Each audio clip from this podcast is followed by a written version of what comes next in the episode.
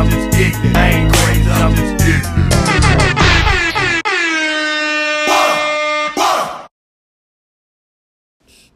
Welcome to the Unusual Thoughts podcast. Yeah.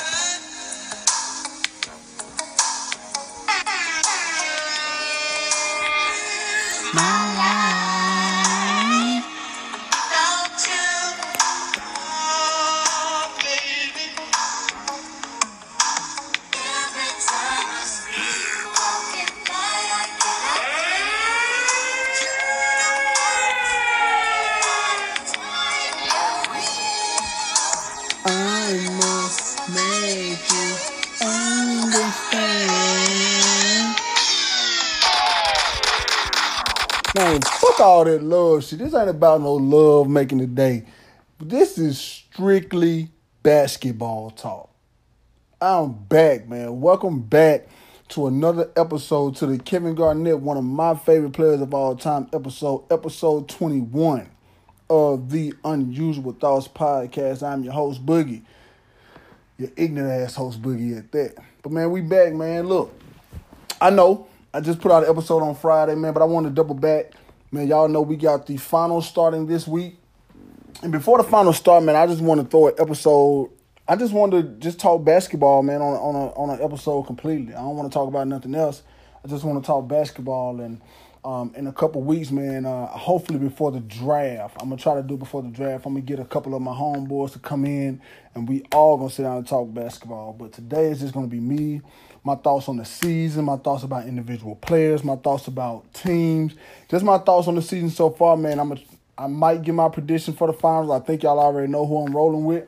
Um, Golden State is who I'm rolling with more than likely. Um, but I'm just gonna give my thoughts, man, about the season, man, and because I'm a I'm a I'm a I'm a I'm a basketball head, but I'm really really an NBA head. Like, um, a lot of people say they don't really like the NBA too much, but me personally, man, it's nothing better than NBA basketball to me. I love college basketball. I love watching my team MTSU play. I love watching. Um, growing up, I love watching Memphis, University of Memphis play. Um, I fell off for a few years. Penny came back, and I jumped back on last year, and I watched probably 23, 24 of their games last year. Watched a lot of their games last year, and I'm definitely gonna be watching a lot this year, especially with all the new talent that uh, that Penny has brought into the program. And I'm really, really looking forward to seeing that program get back to where it's supposed to be at, to where I think it's supposed to be. I think where most people feel that program's supposed to be. So, um, but like I said, I'm, I'm a I'm a NBA junkie. Can't help it, man. I, I I'm a fan of watching the best players be the best. So, um, whenever I can, whenever I whenever I get time, man, I'm a, I'm watching NBA basketball. Plain and simple. I'm really, really I'm watching NBA basketball as much as I can. So, with the NBA finals starting this week, um, we all know that uh, Golden State punched their ticket uh, earlier earlier last week with the sweep of the Portland Trailblazers, and uh, yesterday, last night, um, what's his name? Toronto, the Toronto Raptors punched their tickets to the NBA Finals, and hey man, I'm looking forward to it. I cannot lie to you when I tell you I'm truly, truly looking forward to this NBA Finals. Um, I guess I was trying. I was going back and forth with myself on whether I wanted to start with the beginning of the season or just start uh, from the playoffs and then work my way back. Um, but I think I'm just gonna go from the uh, from the beginning of the season. And uh, hey, man, it, this NBA season was it was exciting to me. It was truly, truly exciting to me this year because, um, like, people came into the season saying, "Oh, well, we already know who's gonna win," and blah blah blah. I don't think along those lines just for the simple fact that I played, and I'm always the one to say, "I don't care how much talent you got on your team. Put your shoes on, lace them up, and let's go play." because we got to see how this thing plays out. Because we don't know what happened from injuries to uh, discord in the locker room. From, it could be a multitude of things bad. Coaching, players not stepping up. It could be a multitude of things that will cause a team and or a player to not reach their uh, their, their, their goals or the or the heights that they may have for themselves. So for me, um, it was really really exciting just for the simple fact that it, it was it was a it was exciting to me because teams some teams surprised me and some teams um, did exactly what I thought they was going to do. But for the most part, for me, I try to be realistic about basketball. When I talk basketball, I don't care about the numbers. I don't care about um, who I like and who I don't like. I just try to speak from an honest point. Because like I've said before, um, with basketball, for me, um, no player, no team ever means more to me than the game of basketball. So I always try to be honest and uh, just try to be like I'm looking at what I see and what and sometimes I might go off what I feel, but um, that's rare for me. I don't I don't speak I don't speak with feelings about basketball. Like you hear the passion for the game, never about an individual or a team. So for me, man, like I said, some teams really, really surprised me. Like one of the most exciting, one of the most surprising teams for me this year was the Orlando Magic. The Orlando Magic truly surprised me this year and had no idea they would be as good as they were. Um, and shoot, they even snuck into the playoffs. So I just had no idea, man. They just they they went out there and they fought hard every night. I think I might have watched two or three games of them this year. I didn't watch a lot. I'm not gonna sit here and lie. Like I watched a lot of Orlando Magic games, but from the games that I watched, and then I watched all their games in the playoffs, all five games in the playoffs against Toronto. They were a really, really put together team. Like they put their team together really, really good to give them the best chance at winning. Another team that was really exciting for me um, was Brooklyn Nets. Brooklyn Nets surprised me a lot this year. They they played out their minds. Like no, well, one All Star. Orlando didn't, Orlando had one All Star uh, in Vucevic. Uh, yeah, the, Brooklyn had one All Star in um, D'Angelo Russell.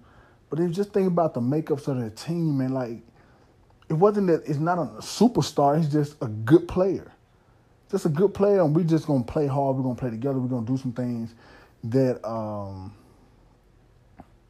we're just gonna play together, man. For because what I what I look at with an 82 game season, man, like it's a that's a lot of games to play. 82 games is a lot to play. So you know, they all I've always heard people say that when you play in the NBA, man, you gotta win the games that you're supposed to win, and you gotta sneak some of those games that you may supposed to lose. You gotta sneak some of those out. Um, to, to be a playoff team. And I think Brooklyn did that throughout the year. I think Orlando did that throughout the year. So those two teams were really, really surprising to me. Another team that surprised me a lot. Um, they didn't surprise initially. They didn't surprise me, but Indiana, um, with the way they started off was, was was kind of rocky. But then they picked it up. Oladipo got back in, and boom, boom, boom. They started playing better, and then he ended up getting hurt. And I love the fact that they didn't fall off a cliff once he got hurt. He he was their best player, and when he got hurt, they didn't fall off the cliff. They stayed where they were. Because I'm sitting here looking, and, I, and I, of course I listen to a lot of sports talk shows and things like that. Like they make it seem like when you when the best player on the team goes out, the team just supposed to fall to fall off a fucking cliff. My thought about it is like I promise you, I guarantee you, if you were to ask LeBron, like when LeBron got hurt and their team and the Lakers went from the fourth seed. Yeah, there was two games out of tenth seed, but that's just how the West works. Like with LeBron being there or not, LeBron being hurt or not, if you lose two or three games in the West, you can go from a two seed to an eight seed in a heartbeat. It's just the way the West is.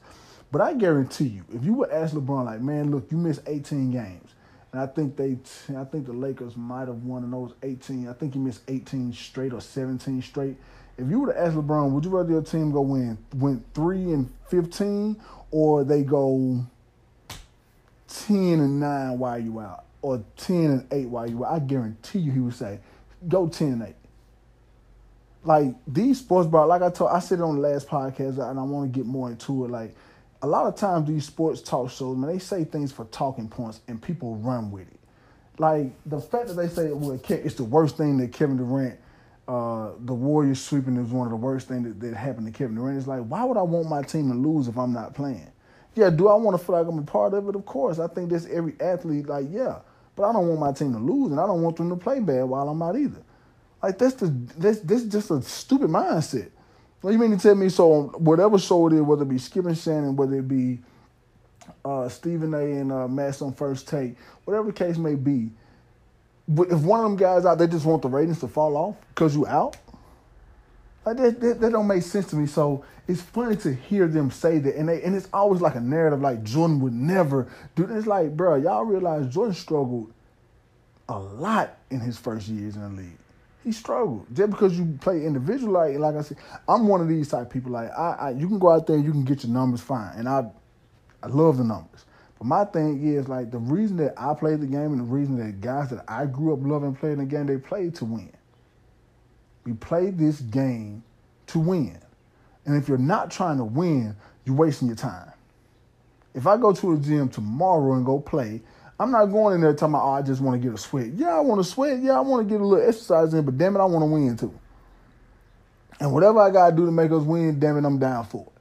So when these guys get injured or something happens and then they, oh, you're the best player, and because they they always throw these stats out like when, like like like when Kevin Durant is out, the team is twenty and twenty two, or when or but when Steph is out and or when Steph is out, no, when Steph is out, the the team is twenty and twenty two, and when Steph is playing and KD is out, they're thirty one and four. Okay. Good. I don't want my team to I don't want my team to suffer or fall off a cliff because I'm out. One of the biggest one of the biggest things that I have I ain't gonna say I have against LeBron, but one of the biggest biggest um, criticisms from me with a, with a LeBron, with a LeBron led team is that he becomes your system, and when he comes out of your system, the team goes to shit. It's like I've all, I've been saying this maybe the last ten years watching LeBron play. It's like you almost have to have two systems when you when LeBron is on your team. You got to have a system because LeBron is so great. So you want the ball in his hands. You want the ball in his hands, and I'm not. I'm, I'll never say, man, y'all need to take the ball out of LeBron's hand. I would never be stupid enough to say that. But you, I feel like you gotta have something else when he's not on the court to utilize those players that you may have. Now, you may not have a lot of people that can create shots, but you got a lot of shooters, so you may have to run like a you you may have to have a set offense for when LeBron is not. Forget him being hurt. Forget him being hurt. You may just have to have a set offense for when he's just not in the game. Like you, you really. I've always thought that it's like, well, there's too much. I'm like, bro, basketball is basketball. Players and coaches, we change things on the fly every game. So you mean to tell me that if I if I know LeBron is on my team, like the Lakers know he's on his team, you mean to tell me that they can't implement an offense that that Lonzo Ball can can can initiate or or or Ingram can initiate or somebody else can initiate when LeBron is on the bench and they run that? Because the thing is the reason that the reason I say that because LeBron is a is a is pretty much a one of a kind athlete. He can do so many things great that your offense kind of he pretty much he is your offense. So when he steps off the court, what is your offense? You try to get what I've always seen is that when LeBron is off the court or when he's hurt, this is the first time he's ever been hurt like this, but when he's off the court, they try to play the same way as when he's on the court, and it's just not possible because there is no one that can halfway do what LeBron does. They can't halfway do make the passes that he makes or or or as smart as he is and he can think on the fly. Cause like I, I was talking to uh, my my uh, a, a, big a big brother to me. Um, I, I, just call him a big brother. he's a really really good dude, Marcus Kings. I was talking to him over DM. It's like we were just talking about basketball. We were talking about Giannis. We was talking about, and I just made a comment like, man, I've always thought that basketball was a thinking man's game. Like it's a, it's you really have to think because you have to have to analyze. Like you come out with pick and rolls, man. You have to analyze how is this guy gonna go? How the guard gonna go? Is he gonna go under? Is he gonna go over? Is the big guy gonna hedge? Is he gonna drop back? It's a lot of different stuff. What is my what is my the guy that's sending the pick for me? Is he gonna roll? Is he gonna pop? How is the off defenders to help? Like it's a lot of different moving parts that you have to think about when you're playing. So my thing is a thinking man's game. But what I've always said to myself, even when I played, I was like, I was one of the people. I would try to learn what everybody was supposed to do. I want to know what my point guard like when I'm when I'm setting the screen, whatever play we running. I want to know what. And I never played the point guard position. I played three, four, and five throughout college. I started at the three, I started at the four, started at the five my senior year, whatever the case. I, I played whatever. But I would learn what everybody's supposed to be, and I was like that because I like to score. So I, I was a scorer, so I got to know where everybody at. I got to know where I got to know. I was even so particular about. I need to know where you like to score at. Like I would pay attention to those things too. So it was a thinking man's game. So I thought the game well, but then when you're in the game, you have to react. You can't think too much. You have to react. You have to react to how these guys guarding you. You have to react to how these how they may double you. You have to react to these things because when you try to think too much, you tend to too many things run together. So what I would do for myself is I would watch. I would just me and Coach Davis would sit down. We would just talk about okay, they're gonna try to guard me like this. This person like, and even individual players that how they would try to guard me like. The starting four man may guard me this way, but then they may bring somebody off the bench that may the starting four man may try to be may try to bag off a little bit so I can't so so I can't um he may try to like okay so how they would try to guard me sometimes so they knew I could pick and pop really well right? I was a pick and pop player or get in the post 17 feet and then I was really really good. Um, so it, a couple different ways they would try to guard me. So what they would try to do sometimes if I was pick and pop they would try to go under the screen. Like the guard, like the, the big guy would drop back and try to let let the guard go under the screen. So I was always the type where, look, if I'm gonna set a screen for you, either I'm gonna be open or the, or my guard is gonna be open. So I would try to see how they play me. So if you're gonna drop back, if you're gonna drop back off of me, I would just seal you in. I would just turn I would just turn my screening angle, tell my guard, hey, if you can shoot it, bro, just step right back behind my back. He's under me the big guys drop damn near to the paint. So if we can just change the angle of the screen, you can just step right back behind me and pull up, shoot right over the top. No contest. Okay, let's say if the big man gonna hedge out hard, right? If he gonna hedge out hard, I'm gonna I'm gonna boom lock that screen in, and I'm gonna pick and pop hard. So I'm gonna make sure that when I pick and pop, though, my head is not gonna I'm not gonna turn my back to you, so you can get that ball to me as quick as you can. And then from there, I can make a decision whether it's a pick and pop shot, whether it's one dribble pull up, whether I need to drop it off to somebody else, whatever the case may be. But I will put myself through so many things that by the time something happened in the game, I reacted. I wasn't thinking. I, I, I knew, okay, damn, I saw this. Like, I, and I think Draymond is one of the best people in the league that does. Is like, I think he watches so much film and put himself through so much repetition that by the time something actually happens, he reacts. He don't have to think. Like it was, it, it's so many times I see her, I see her and I watch him play. I, in the last series, Steph come, he was on the, on the on the weak side. On the he was, I think he, I guess you could say he was on the wing. Steph and uh, Kevon Looney was on the right side, set a screen.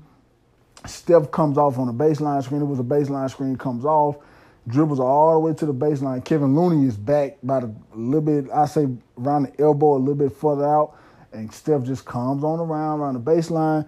And I see the play in my head too. I'm thinking just like Draymond. Draymond calling for the ball. Steph throw it to him, and before Draymond even touched the ball, the ball was back to Kevin Looney. He had dished it right back to Kevin Looney for a wide open dunk. It's like those type of things. Is like you don't know how every how every play gonna go, but you want to see try to see things before it happens. So that's why I say it's a thinking man's game. But you have to be you have to do so much work before the time, before the game, before the game, that the only thing you got to do is react. You have to do nothing else. So when I when I when I when I think about different players, like a Kevin Durant or like a Draymond all these different players that I that or, or like I was just speaking about LeBron, it's like LeBron is so so smart that he's so smart that you I feel like you have to have two different just two different set of two two different offenses when he's on your team. I think that'll help balance your team out too. And I think that shoot, I honestly I think that may help him out a lot too because like I said, I, I every team that LeBron has went to and left. They when he goes there, they're really great, and when he leaves, they're really bad. And I always attribute it to, hey, bro, he's the offense. So by the time he leaves, he get a whole lot of role players around him, and it's really no other dominant people. And he he makes players better, but he don't. There's no other dominant figure on that team besides LeBron. And when he's off the court, they really don't have an offense. It was like that when he went to when he left Cleveland Miami, I guess that first year they was they weren't the best, uh, but then they kind of figured out their identity and got it back to where they were. They still haven't made the playoffs, but they were they've been a lot better over the last two years than they were the couple years after LeBron left. So, you know, it, it's it, I just feel like when when a when the best player or a great player goes out, they don't want their team to fall off a cliff. They want their team to stay to just try to stay afloat stay afloat. You ain't, of course, you're not gonna be the same team without me. I'd be stupid to think that. But if you can stay afloat until I get back, good. So it is. It, but like I said, it's just talking points. Like you have to have something to talk about. Like you just absolutely have to. Um, and I think these sports talk shows do a great job of it, and people buy into it. And I just be sitting there like, this don't make no damn sense. And um, it, it just don't. A lot of the stuff they say don't make sense to me because I'm I'm only speaking from a basketball point of view. Like like I said in the last episode with Nick Wright and some of the things he says is just come on, bro. you really had the nerve to sit on national TV and say that Giannis is a better ball handler than Kevin Durant. He's a better passer than Kevin Durant. Like it just doesn't make sense.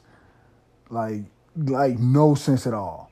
So um but it's other teams. Like I said, Indiana was surprising me this year. That was really, really good. Um, who else surprised me this year? I can't say Clippers with no All Stars on their team. Man, they traded away. I thought was their best player, and um, he they traded him to Philadelphia. Uh, freak, what's his name, bro? Tobias Harris, I think Tobias. They they traded him um, and they, they they were really really good, man. Uh, I think I've always, me and my best friend talk about it. I've always been hard on Doc Rivers. I've always been hard on Doc Rivers. I don't know why. I just have. Like, I don't know, but I think Doc Rivers did an excellent job this year. When I say excellent, I mean he did really really well this year. So um, that was I couldn't say nothing. Like I'm, it was about fifty games in. I was like, bro, Doc River is coaching his ass off over there. And he really did, man. So I have to, I, I, have to give credit where it's due, man. He really, really did a great job this year. Um, they did a great job. Um, who else? Um, San Antonio was so so this year. Um, a couple teams for me. I'm gonna tell you what what what um not not things that surprised me this year is how people overrate teams and and individual players. Like they, I feel like I've always I said all year long that Houston Rockets were very very overrated. Um, I felt like James Harden was overrated for for his usage. I just feel like I said this to my homeboy uh, Jamal um, recently. Um, when I saw him, I was like, man, you take your top 15, whoever it may be, your top 15 players in the league, you as you line them up however you want to. If you give them the ball the way that James Harden has the ball, every one of them could probably average 30. Now, me and him also came to the conclusion that now everybody can't play like that. You're right. Everybody can't play like that. But if you do it, if you give it to them, whether they can or they can't, they'll get 30. In this NBA, they'll get 30 between the free throws, between if they just be aggressive and go to the basket, they'll get 30. And I mean, you can chop up your top 15 however you want to chop it up. So that's why a lot of times, like when he went on that long scoring streak, it was like all he's doing is dribbling the ball 55 times a possession. He's either to get an assist or he's to get a bucket. That was their offense. That's why Mike D'Antoni has never been an innovator to me. All you do is give the ball to your best ball handler and say, hey, go make a play. It's not an innovative offense. I'm sorry. That's just not to me. Like that's just to me. So I thought Houston was very, very overrated. Milwaukee, I'm not gonna say that they were overrated. I would just say that I saw they were long, they were athletic, they played hard, but I always felt like their offense could get very, very stagnant. I feel like their offense, even though it's a little bit more movement than um, than uh, than Houston, Houston is just literally get a ball to James Harden and he gonna be at the top of the key or on the wing. He's just gonna go one on one the entire possession. Now with Milwaukee, what they try to do, like they'll run a couple screens, a little pin downs or misdirections of they'll do that.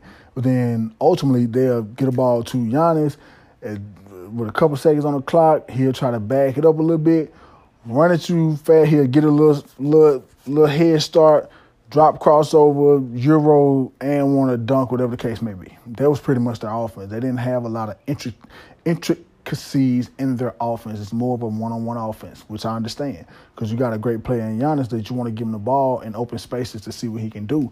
But I've all but throughout the season, I was like, this when a team I, I, when a team gets to lock in on you for two weeks straight, these these are the only. But it, if if it goes seven games, it, it's like a week and a half. If it goes seven games, a week and a half to two weeks, um, depends on how they how they how they schedule it. But it'd be between a week and a half and two weeks if it goes seven. But when a team gets to zero on zero on you, zero in on you for that many games in a row, a good team will find a way to stop it a good team would find a way to stop that. I thought Boston would do it, but Boston spent so much time fighting themselves this year that they couldn't put the energy into stopping Giannis.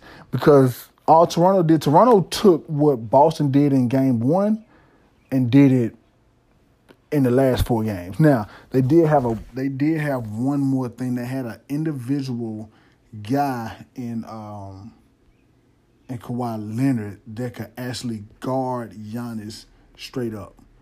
Like he could go, he could go get Giannis straight up. So, but I, but in my head, I always thought them like if they get one person that can just guard him straight up, it's gonna be hard for him to score because he don't have no moves.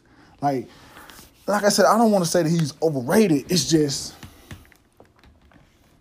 like I said, like when, when you listen to people like Nick Wright and they tell you that oh, he's way better than Kevin Durant. And he's like, okay, give me a reason why he's better than Kevin Durant. And he say silly shit like, oh, he's a better ball handler. No, no, he's not. Oh, he can create for his teammates. He only passes the ball when he can't do that euro and get to the basket. He don't have a he don't have a post up game. He don't have a mid range game. He don't have a pull up game. He can't shoot the three. He's a so so free throw shooter. What does he do better than Kevin Durant? Oh, he plays hard and he plays defense. Well, Kevin Durant plays defense as well. he protects the rim for the Golden State Warriors. So what are we saying here? Because all those things that I just said, Kevin Durant is a hell of a ball handler. Underrated passer, to me, underrated. Now, is he a great passer? No, I just think he's underrated. Of course, he has a mid range game. That's all he fucking does. He done dominated the NBA Finals for two years straight on mid range shots one of the best shooters in the league today, can post up and get a bucket in the post. So what does Giannis really do better? But if you listen to Nick Wright, it's like, well, he scores in the paint more. So the fuck what? So when I when I when I when I look at Giannis, it's not that I hate on him because I I, I understand what he does. I understand why, and I think Giannis is gonna be really really good. I think, man, again, man, Marcus talked about this in DM two. We was talking about the Milwaukee Bucks series, and I was just like, Marcus was like, his shot is not bad. He got a good form, and he does. His form has gotten a lot better from his first year. Like I, I told Mark, I said the only Marcus, I told him, I said the only thing that he does on the jump shot, right when he get a little past his chin, is you can see a little glitch in it, like boom, instead of just a fluid motion, it's a little glitch when he gets right by his chin, and that can be fixed.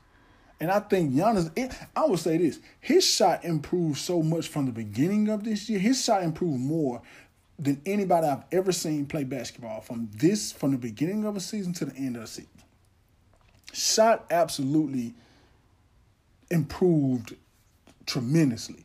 And I think Giannis is one of those players that I'm going to work till my fucking hands can't move to try to fix this because he sees like this is going to, excuse me, I'm going to need this if I'm going to be the player that I want to be.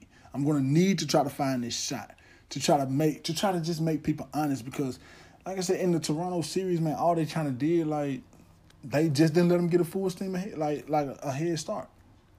We're not gonna let you catch a ball at the three point line, take two or three dribbles back, and then get a head start running to us, do this crossover, and then try to sidestep me and get a bucket. That's all they did. And it was hard for him because they would just wall, okay, Kawhi's guarding them, but then they'll just wall him up. He could do nothing else because it's not his game. He, he ain't to pull up and take a 15 footer. He's not to do anything else but that. So I just feel like he got some work to do, and I feel like he's to do that this summer. Um, who else this year surprised me? Like I said, D'Angelo Russell was really, really good this year. A lot, man. He he showed me a lot this year. I got to give D'Angelo Russell a lot of credit. Um, James Harden was. Y'all don't hear me talk about James Harden, man. Like just uh,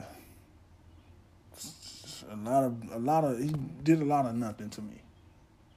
But that's just me. He did a whole lot of nothing. It looks good. Um, shit to me, it don't even look good. It just people like it um, in the league. Um, I feel like he travels damn near every position. He touches the ball. Uh, the man travels his ass off a lot, but um, he said it. He said it this year. He wanted to win back to back MVPs, so that was his goal. And um, I, I don't know. I, I, I can't say if. Uh, I, wouldn't be mad at them for giving him MVP. Um, of course, I don't think he uh, he needs it. I'd give it to Giannis maybe. Um, but I just feel like that MVP vote, man, is all subjective and it's So you, pick who you want to pick. Pretty much, man. You pick who you want to pick. It's a it's it's an individual award, and um, although I do although I do uh, understand the award, um, I really one thing I do wish they would do is I wish that they would uh, start back letting the fans like whoever wins the MVP they can get it in their home whenever they're in the playoff game. I think this award show is pretty stupid. To me, it's it's a it's a pointless award show. Um, I feel like it's for money and I just don't agree with the award. So I think that uh, these guys, especially the MVP, should be able to celebrate that with his home crowd. So that's neither here nor there. Um, but like I said, I just don't. It didn't impress me. Um, when you had the ball that much and you shoot as much as James Harden does, damn it, you're supposed to get thirty. you, are just supposed to. Like it was games where he'll shoot the ball 34 times and have 41 points. And it's like, man, but shit, you supposed if you can't get 41 on 34 shots and shit. And the funny part about that would always be, even though he had them 41, it'd be 18 from the free throw line. And it's like, shit. like, all he did was shoot free throw. So, um, great player James Harden is. I just feel like, um, and I said this during the conference finals. I said this to my best friend. I said it to a couple other people. It's like the Rockets, um, their their mentality was just all off this year. They they spent so much time talking about analytics, and I was always sitting here like, for Chris Paul to be the competitor that everybody says he is, how in the hell is Chris Paul sitting in meetings discussing analytics and numbers and not losing his damn mind because we're not talking about how we're gonna stop these guys. Forget, forget. Okay, how we gonna guard this pick and roll? How we gonna, how we gonna uh, keep Draymond from d- doing A, B, and C? No, we're just gonna talk about the numbers and what they say. I never understood that because as a competitor, those numbers don't mean shit to me. Because I'm sitting there, if I'm sitting there and I'm like, okay, y'all talking about how many threes we should take and how many times we may get fouled. But that's not helping me figure out how to how we're gonna guard Klay Thompson coming off this uh, off this baseline screen. Are we gonna follow him? Are we gonna go through the hole? Are we gonna go over the top? Is the big man gonna push down? I'm not gonna talk about none of that, but we're gonna talk about these numbers on the paper. made no sense to me. Well, so the story that that really um I guess you could say it caught my eye a little bit, but eh, not much. But story that came out about uh, James Harden and Chris Paul getting into it in Game Six of the uh, in the Warrior series. It kind of it, oh, it made me. I don't know if it's true or not, but if you ask me, I feel like it should have happened a long time ago. Just for the simple fact that, um, excuse me, my voice sounds a little different because I'm eating a donut. I was hungry. I'm drinking some water. Don't judge me. If you judge me, I don't care no way. I'm still gonna do it because you can't stop me. So, anywho, the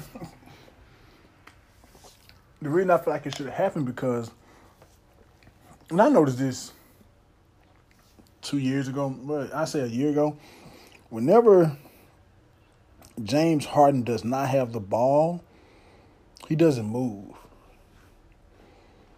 Like he doesn't move. Like he, James Harden will put his hands on his damn knees and just stand there. like a lot of times a lot of times, like sometimes he wouldn't even. James Harden be behind the ball like damn near half court just standing. He wouldn't even try to make it seem like he a decoy. It was just like, I ain't got the ball, so I'm just gonna stand back here. Like it's it's it's hilarious to me. So when I heard it, it made sense because it's like now if they did if they did get into it, they would be understanding because like that's a competitive nature that um that I would want Chris Paul to have that I always imagined he had. Because um but because like they said they was getting into it because uh, like James Harden just didn't seem interested in playing if he didn't have a ball and that made sense to me because he he he did like he will when James Harden doesn't have the ball, he literally doesn't move. So I, I that's why it's hard for me to like that's why it's hard for me with, with James Harden because if it if it's not about him getting a bucket or getting an assist, he's not really interested. And I just feel like it takes more than that to be a, to be a winner in the NBA. It, it well, it takes more than that to be a winner at any level. It just takes more. So if he's not willing to do other things, then I don't think they'll ever be successful. I don't think they'll ever be successful just for the simple fact that Mike D'Antoni offense is just trash to me. But that's just me. I just I don't ever think they'll ever be unless and Mike D'Antoni, one of them people, he's so arrogant in what he does because he wins so many regular season games that he won't never change it up. And, and, matter of fact, he won't even think about switching up anything. He won't think about it just for the simple fact, well, I won 55 games, 60 games in the regular season, so that should be enough to get me a win in the playoffs, and it just don't. It, it has never worked like that, and I don't understand how he don't see it. Um, but that's just what he does. So um, I, I, I hope that this off season um, shows. I hope this. I hope this this this playoff run for Houston showed not only D'Antoni, but um, I hope it shows James Harden that you got to do something different. That's what I hope. I hope because I like James Harden. I can't sit there like I, I don't want to make it sound like I'm hating on James Harden. I like him. I like. I think he's. I think he. I think he's a really really good player. I just think he needs to do. I just think he needs to do something different. So, I hope this offseason shows him that um, another team that a, dis- a disappointing team to me this year was the um, Oklahoma City uh, Thunder. I just feel like again with the numbers Westbrook is another guy. As long as I get my numbers, then I'm gonna be okay. Do I think Westbrook wants to win? Hell yes. I think he wants to win bad. I just don't. I think his energy for winning will never allow him to win. Because Westbrook is another guy that it's just it has to be about me while we're winning. If if if if my teammates go out there and they play really really well, I'm not gonna like that. I'm gonna have to insert myself into us winning.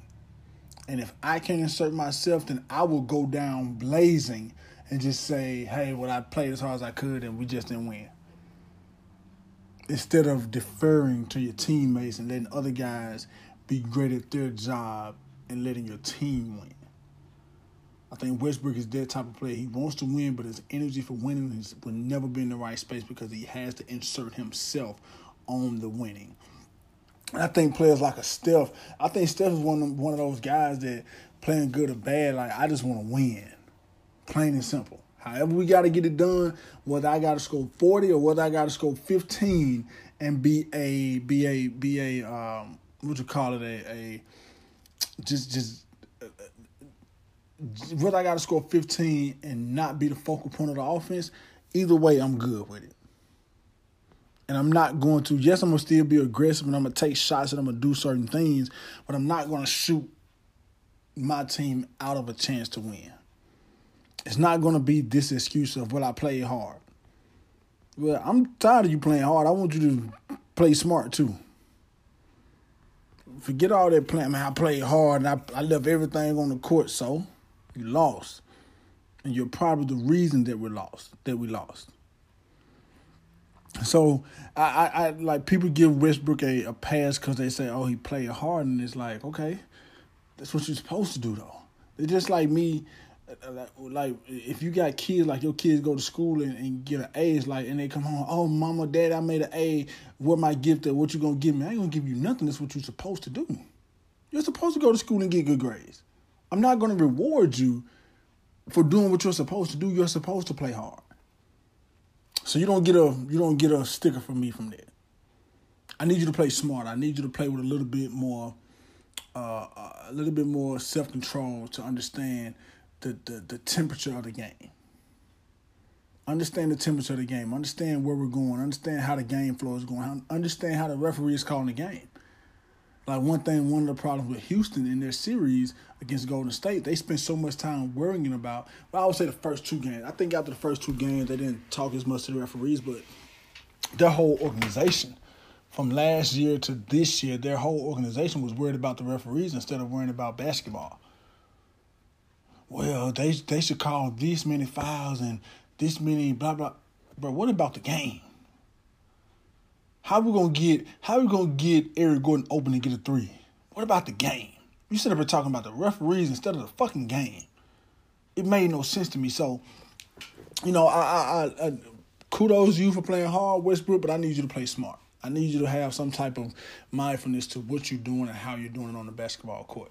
Um, you know, it's just those type of things uh, that, that stuck out to me. Um, uh, the, the, the, all NBA teams have come out.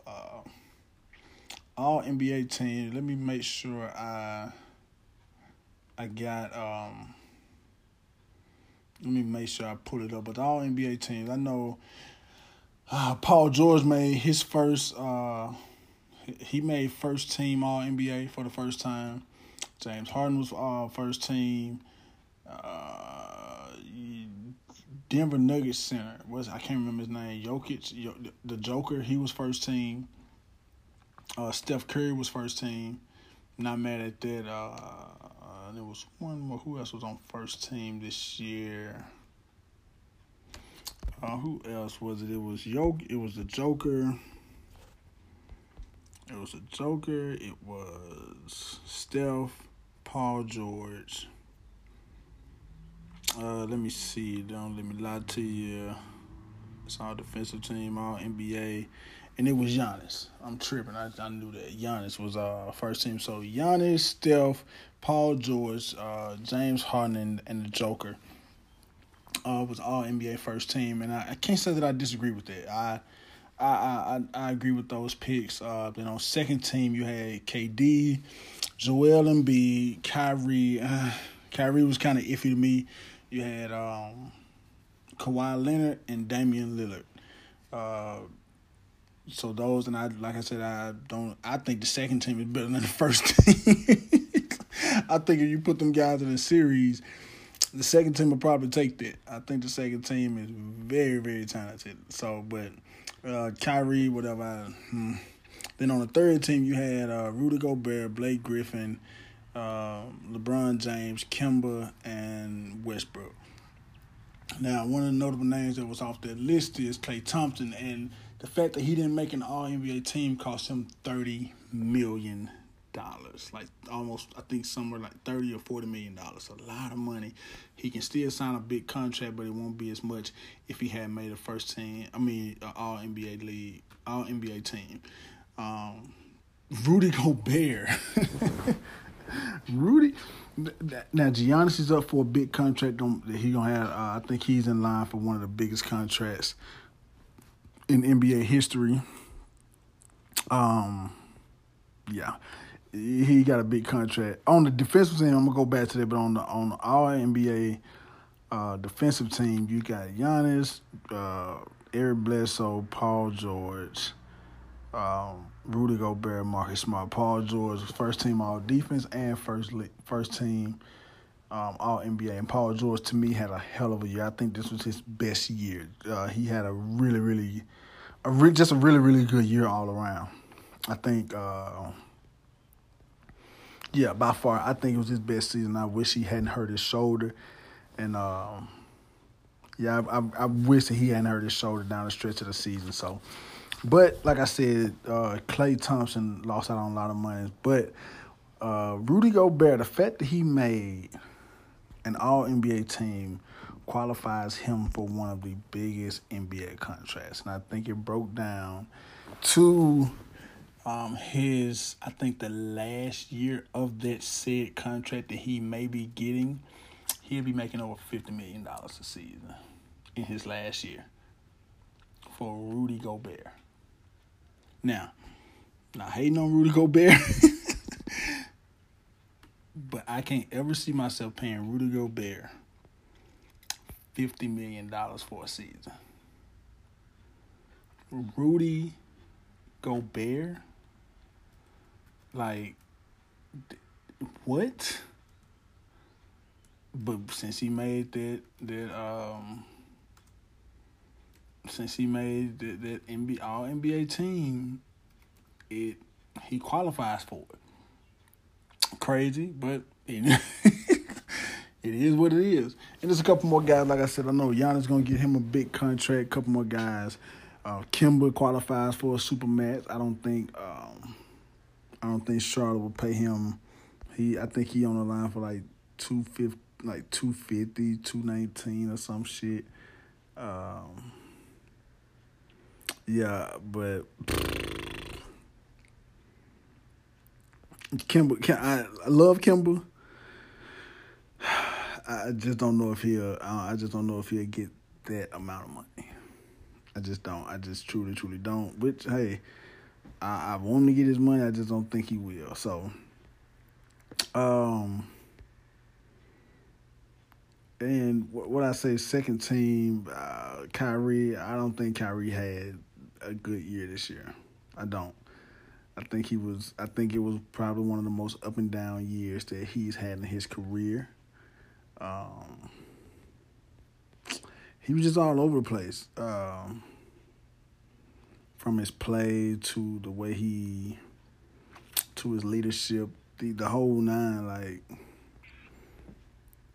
it, it was just an up and down year. So I just I probably would have put Kyrie on that team. I probably would have put would have had him put Steph on that team. Not Steph, but uh Klay on that team because I think Klay is just a really, really still average 20. I think he averaged nine, 20 this year, like 19.9 or some shit, 19.7. So he still averaged 20 guard's the best uh, guarded the best guy on guarded the best guard on every team they played. He's just a really, really good player. So especially for what he does for that team. So I I would have liked to see Klay on that. instead of Kyrie. Um, but I'm like I said, I'm not. It's not the end of the world for. It's not the end of the world um, that he didn't make it. And like Klay said, man, it takes. I'd rather be. I'd rather be winning the championship. So, and in my head, like when he said it, when he said it, I automatically went to shit. That's what you post want, because I'm not one of them guys that like, like I said, money. I know we all love money, we want money, but um, I feel like you can't. I feel like with sports, I say this with sports. I know you, I know everybody want want their money, but it's a it's a cause and effect when you chase money with sports because you can go chase your money, but then you might end up in a terrible situation. You might just end up losing a lot. And I don't care how much money you make, if you love what you do, you're not gonna want to lose. Cause I always tell people like, oh man, like, man, it's a big man. He lost. Like when these people on there, man, he he can sign a, a two hundred million dollar contract. Um, but if he leaves, he might sign a one hundred and fifty million dollar contract. My thing is, fifty million dollars is fifty million dollars, no doubt.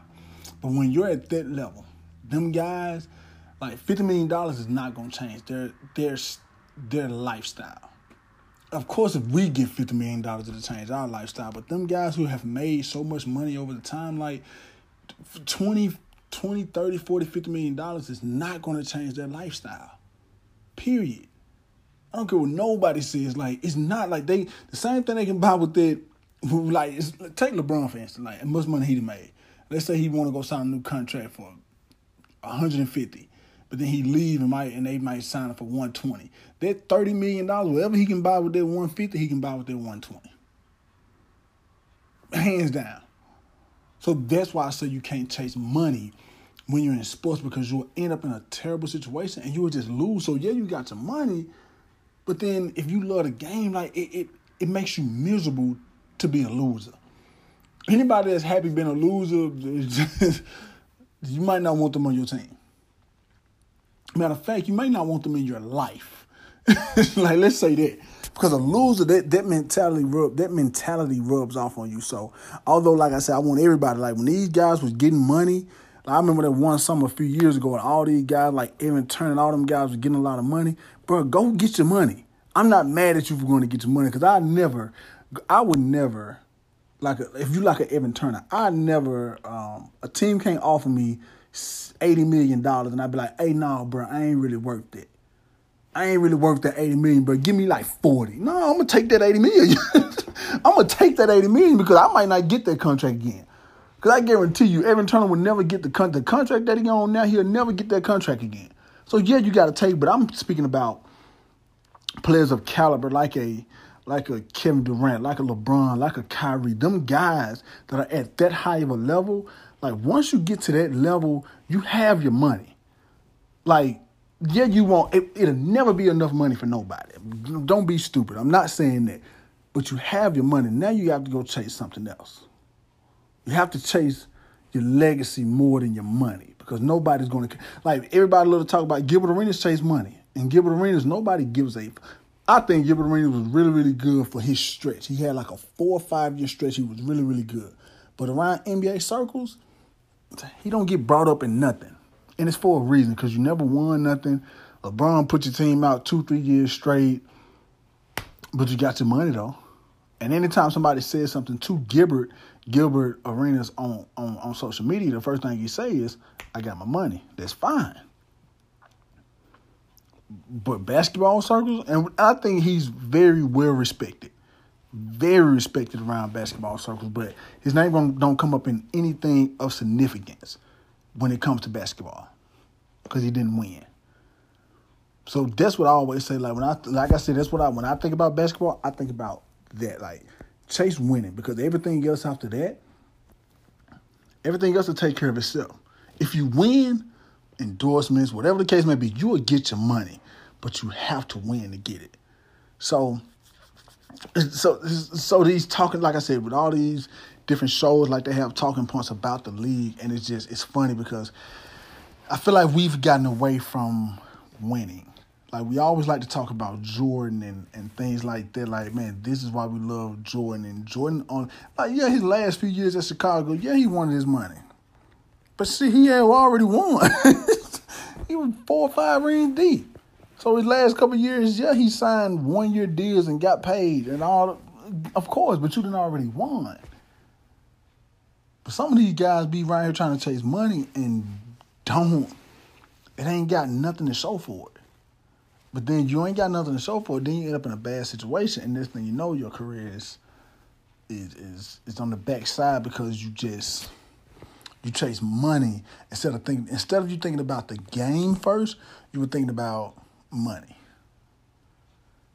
So this is my two cent. Uh, this is my two cent, but I like the essence of the game, man. Like I said, those those uh, those all NBA teams. I think the rookie team, the first five draft picks, the first time that happened since um, since Michael Jordan draft. Uh, that all those first the first five picks of the draft were the all NBA rookie team, rookie team. So and I think those teams are really, really good. I think next year Dallas may be uh, may, may be something to reckon with. I definitely think Dallas will be some a team to reckon with next year with Luka Doncic and uh,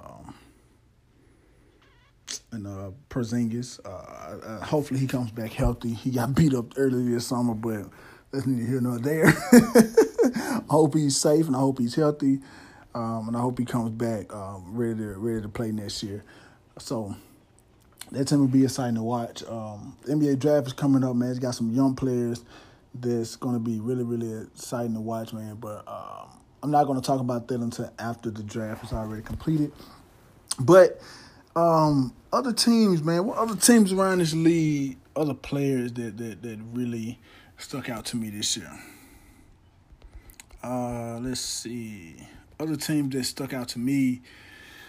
Hmm. Portland, Portland, good team. Um, I hate that they lost their big man, uh, Nurkic. I hate, I hate that they lost him. Uh, I think Dame and CJ um, is going to come back better next year.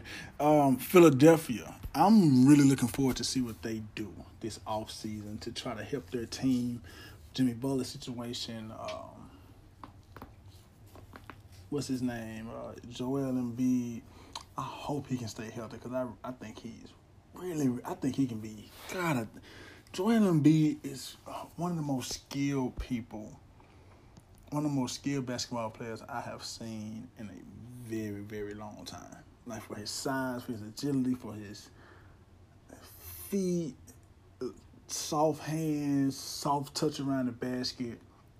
But he plays with a he plays with a joy and a mean streak that I like. Like that mean streak that he has, I enjoy it. I cannot help. I, I really, I really can't. I can't help but like it. Like I can remember, he made me a fan. I think it was last it was summer ago, before last season. He was playing some guys. Um, Mo Bamba was playing him in the gym. He dunked on him like, "Welcome to the NBA," and he was just like screaming at him and stuff. And it's like that type of energy. Like this, is just an open gym. Like I love it. So he he has a mean streak, but he also plays with a with a joy that keeps him youthful. Now I do think he has to get more serious about some things. I think he needs to eat better. I think he needs to do some things to try to change his body to help him stay healthy and play longer and play more games. I think he needs to do that. I think he needs to take that. I think he needs to take those things more serious. But I think once he's on the court, man, I think he's he he's he's he's he's about his business. So um, I'm I'm looking forward to to them. I'm looking forward to them. That's all I can say. I'm really looking forward to seeing them play. I'm looking forward to seeing a lot of different things in NBA. Like, um, just I'm just man, I just love the NBA. I can't lie. Um, so just to speak like so now we go from there like to the Eastern Conference Finals, Toronto and uh, Milwaukee. Like I said, uh, that series, I didn't pick a winner. Um, because I really didn't know. Um, I really didn't know who was going to win. Um, I watched Toronto. Uh, I watched Toronto more than I watched Milwaukee this year. Um, But when I, like I said, when every time I watched Milwaukee, it was more. I don't know how they going. I don't know how they going to win in the series because of their style of play. Uh, it's just a style of play. It just didn't. Uh, it really didn't. It don't bode well for the playoffs. Just let me say it like that. Um, but what Kawhi did, man, he just kind of just took him out of his game, and he just kind of made it tough for him, made it. But he made he made it to where Giannis had to go to his second, third, and fourth move, and not just I'm just going to try to euro you and get to the bucket, get to the bucket. And that's why I say read. That's what I said. Go back to earlier what I said, man. Sometimes it's a it's a thinking man's game, but you have to react. Like so, I can try to make my move, but then I have to be. My body has to be so well um, so well rehearsed and, and I have to have so many repetitions that if he does cut me off, boom, I can make this move without even thinking about it. Like because I've seen it before. Boom, I boom, I spin. Boom, I can step back. Boom, I can do certain things because I've worked on these things. And that's what I mean by thinking man game, but you have to react. So but he didn't. He don't have a second, third, he don't have those moves. So Kawhi just kind of took him out of the game. Like I'm just not gonna let him dribble downhill. Just not. not gonna let him dribble downhill, and boom, I got him. And that's pretty much what he did. We're not gonna let him dribble the ball downhill, and booyah. And that was just kind of the end of the series because Giannis couldn't figure it out. Giannis could not. And like I said, I think he's gonna work his behind off this summer to figure that out and figure out how to be um, better and a more effective player um, next year to try to be more to where he can still be aggressive but not hurt his team and just be better. So um, other guys stepped up though, man, for Toronto, man. VanVleet had a stat like over the first three games he went two for eleven. Then over the last three games he went fourteen for seventeen. Like that's crazy. That man's son was born he just went bananas. Like he went bananas. So I feel good for him. Uh, he played well, and like I said, man, they had other guys. I'm not a big fan of Kyle Lowry, but he stepped up in the in the Eastern Conference Final. He did what he he he made he made plays for for his team to win. That's all I can say wasn't great, but he made the right. He made certain plays that will that just gonna help his team win, plain and simple. And that's what you want. like ultimately, man, make me some plays that is going to help our team win. So I'm I'm very very. I was pleased by Kyle Lowry in this series. Can't lie. With the last couple games of this series, um, I was impl- I was pleased by him. So, um, but now, man, you on to the finals, man. You got you got Golden State and you got Toronto, and I'm gonna pick uh, Golden State in six. I think I say six. Um, but yeah, I, I say six. I think they're winning six. I think uh, Toronto will sneak one out in Toronto. Um, I'm looking forward to seeing Drake and. Uh, and uh and uh Draymond go back and forth uh, during the game. I'm looking very, very much looking forward to that. Um, but I think it's going to be a competitive series. I think that uh, Kyle Lowry is going to play his absolute heart out. Um, I think that Kawhi, man, he his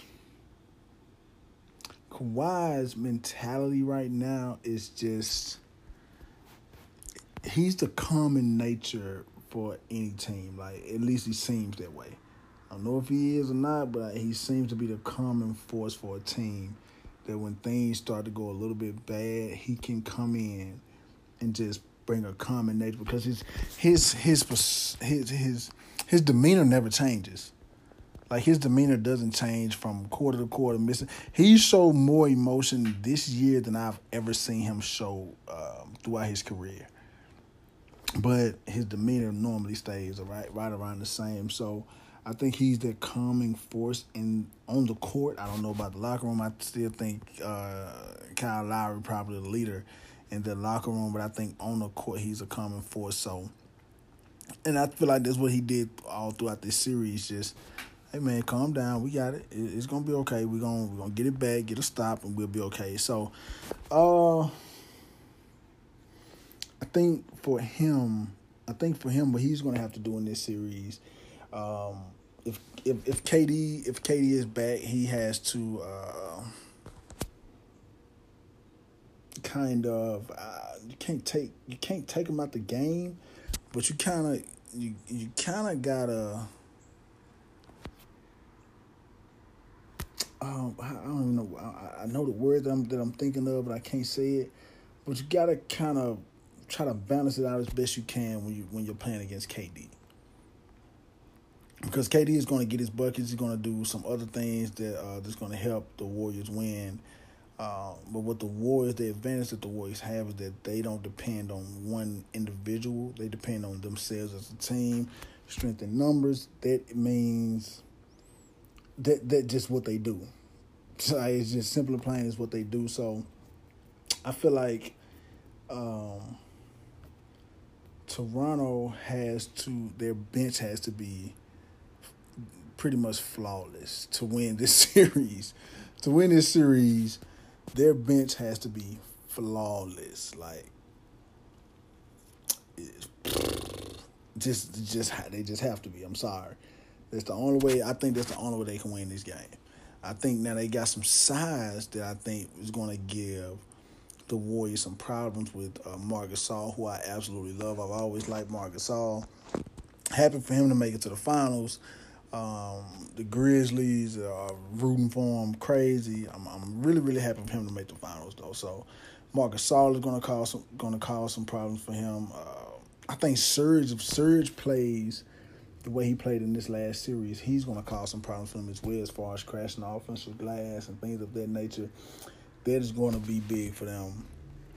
Um, but other things are going to be big for them. Like I said, I think I think like I said, their bench have to be really, really good. They have to make shots. They have to make their open shots. They're going to be going to be a very, very uh, defensive minded series. Um, especially, I think from uh, from Golden State's point of view, I think they're going to just try to shut them down.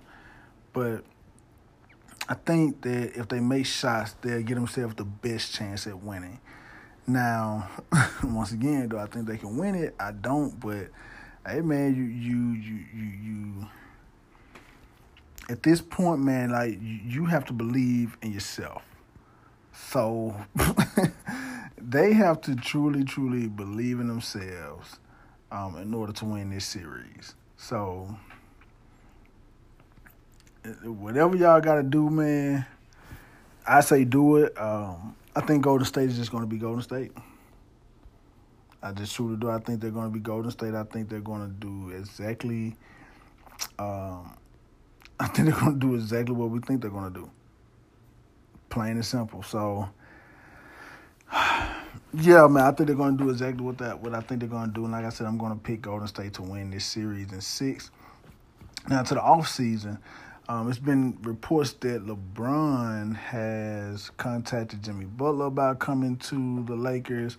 I hope he's not um, recruiting guys to come to the team as of yet because number one, this um, it's illegal. I know they probably do it, but um, but I, I hope he's not, man. I hope the LeBron because I think LeBron has to get into this mindset like I don't necessarily need another really really great player to be. Cause I think about it. Uh, what's his name? Uh, shoot, the Raptors. They only got one great player, in Kawhi. If they didn't make it, it was gonna be Milwaukee, one great player. So you have to I think what he needs to do is accept. Um, I ain't gonna say accept this particular team, but he has to accept the players that he has around him in order to uh, in order to push the team forward and not just think about uh, man, we gotta have this piece and that piece and that piece and boom boom boom. It's just you just gotta have you just gotta take what's around you and try to make the best of it. Um, so hopefully, like I said, I know he's probably recruiting. Um, shit, I hope he. I said I don't think he should be, but damn it, he need to. it's funny, but um, you know, um, I, I think that. I think LeBron is, like I said, best second best player I've ever seen in my in my in my lifetime. And I think they, I think he, I don't know. I just don't know what to say about this situation because it's so crazy to me. Like truly is, uh, it truly is that whole situation. But uh, this off season is going to be fun, man. With all the all the people um, that are free agents, all the things that uh that may happen, that could happen. Uh, the AD situation, the draft situation, and them guys in New Orleans getting the number one pick, and they don't want to trade AD. They want to try to keep him. So, uh, you know, it is it's a it's gonna be a fun off season. That's all I can say. It's gonna be a fun off season. Uh, Kevin Durant, uh, what he may do, I hope he stays where he's at because it'll be um, silly for him to leave because there's really no purpose. Um, honestly, the best organization ran got the best ran organization, the best team, um, best probably the best atmosphere. Um, make more money. The reason that everybody tell him to leave is like it's just stupid. It's like I said, it's another talking point about well, he needs to do it on his own team. And like I said on my last episode, he'll never please the people. Um, he'll never please the people. He'll never please people that don't want to be pleased by him. Plain and simple. He'll never, he'll never please them people. So um, I hope he stays in his own head. Um, I hope he stays. I hope he does what he wants to do. Um, and like I said, whether it's him leaving, whether it's him staying, whatever he wants to do, I hope he does it. Um, but make sure you're doing it for the right reason, man. And the only reason that you should leave is to try to win. There should never be another reason to do anything. If you're not trying to win, the reason that you went to go to state is to win. So let's keep it about that. And if we're not trying to win, I feel like it's pointless to do. So, uh, but all season's gonna be fun, man. But again, man, I appreciate y'all, man. I'm a, I, this is just a little short episode, man, about basketball today. I ain't get too deep into it. Um, when my guys come on, man, I promise you we're gonna get it's gonna get it's gonna be a heated argument because because we're probably gonna disagree on a lot of things. It's gonna be a it's gonna be a heated discussion, but I'm looking forward to them guys coming on, man, and just talking basketball with me. Um, we're gonna we're probably gonna speak about Memphis. Probably gonna speak about Vandy and uh, Jerry Stackhouse. Probably gonna speak about Michigan and um, them hiring uh, Juwan Howard. Man, the the excitement around college basketball is back for me. The excitement around the league is back for me. I'm excited. I'm looking forward to seeing what. Like I said, y'all already know how I feel about Memphis. They're number one recruiting class in the country. I think Memphis, the Tigers, will be probably ranked like number two in preseason. I won't be mad if they number one. But I think they'll end up being number two in the preseason, which is really, really good. And I think they'll have a amazing, amazing year uh, this upcoming year. I said they will win 20 games last year, and they end up winning 22. This year, they probably win 29, 30 games easily. So, looking forward to them. Looking forward to seeing what uh, what uh what what what Jerry Stackhouse does at Vandy. He went to Memphis and hired uh, Coach Phillips, who coached at Whitehaven. Um, I know Coach Phillips because I worked for his wife. His wife was a principal, Miss Phillips, back in uh, when I was a teacher, uh, when I worked in the school system. So, um, really, really good coach though. Uh, coach Phillips is a really, really good coach, and I think Jerry did it. Jerry Stackhouse did the right thing by going to get him because of the next few years. Man, Memphis has a ton of talent coming out of there. Has a ton of talent coming out of there between I'm not even gonna get into all the names, man. I made one day, but they got a ton of talent coming out of there in the next few years. So you, uh, I think he did the right thing by going to get Coach Phillips, Juwan Howard, Michigan bringing him on, uh, bringing him into the school. This program is in a good space because uh, the former coach, man, they, they went to a couple Final Fours, so the, the program was in a good space.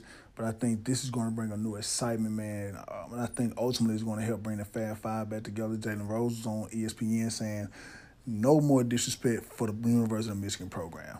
The Fab Five were all back um, communicating with each other. I think he's going to do a great job recruiting because I think that uh, because he can bring a Jalen Rose and he can bring a Chris Webber in, just like Penny can bring in a Sam. What he had Sam Mitchell was Sam Mitchell stepped down from his uh from his uh from his position in Memphis, but you can bring a Mike Miller in there. So you got a couple NBA guys, just like Jerry Stackhouse, NBA guys that you can go into these parents' house and, and and speak to these guys about speak to these guys and these parents about what they can do to help the kid get to the next level. So I'm to be excited, man. I'm, I'm really, really excited, but my guys are to come on. It's to be a really, really dope conversation. Um, and again, man, I want to thank you guys for giving me the opportunity, um, for for just coming in, man, and listening to me ramble on about a little bit of nothing every week. Um, y'all know where to find me at Prisoner of War 10 on Instagram and Twitter. Um, you can also find me on Facebook at Desmond Yates, uh, Desmond Boogie Yates on Facebook. Um, Hey man, I'm coming right back, man, with another one, man, on Friday, man. It's gonna be a good one. I got a couple topics, man. Somebody asked me why am I single, so I'm gonna get into that um, on my next episode on Friday. they asked me why am I single and do I have commitment issues? Crazy. So I'm I'm a, I'm a, I'm gonna write some things down, man. I'm gonna get into that. Um, and some other things that we're gonna talk about, but. Um, like again, again, man. Thank you guys for listening. Any comments, questions, concerns? Like I said, reach out to me on Twitter, Facebook, Instagram. And like I say every week, you can fit in. Just be unusual when you do it. I'm out. Some people say I'm crazy. I ain't crazy. I'm just ignorant. I ain't crazy. I'm just ignorant. I ain't crazy. I'm just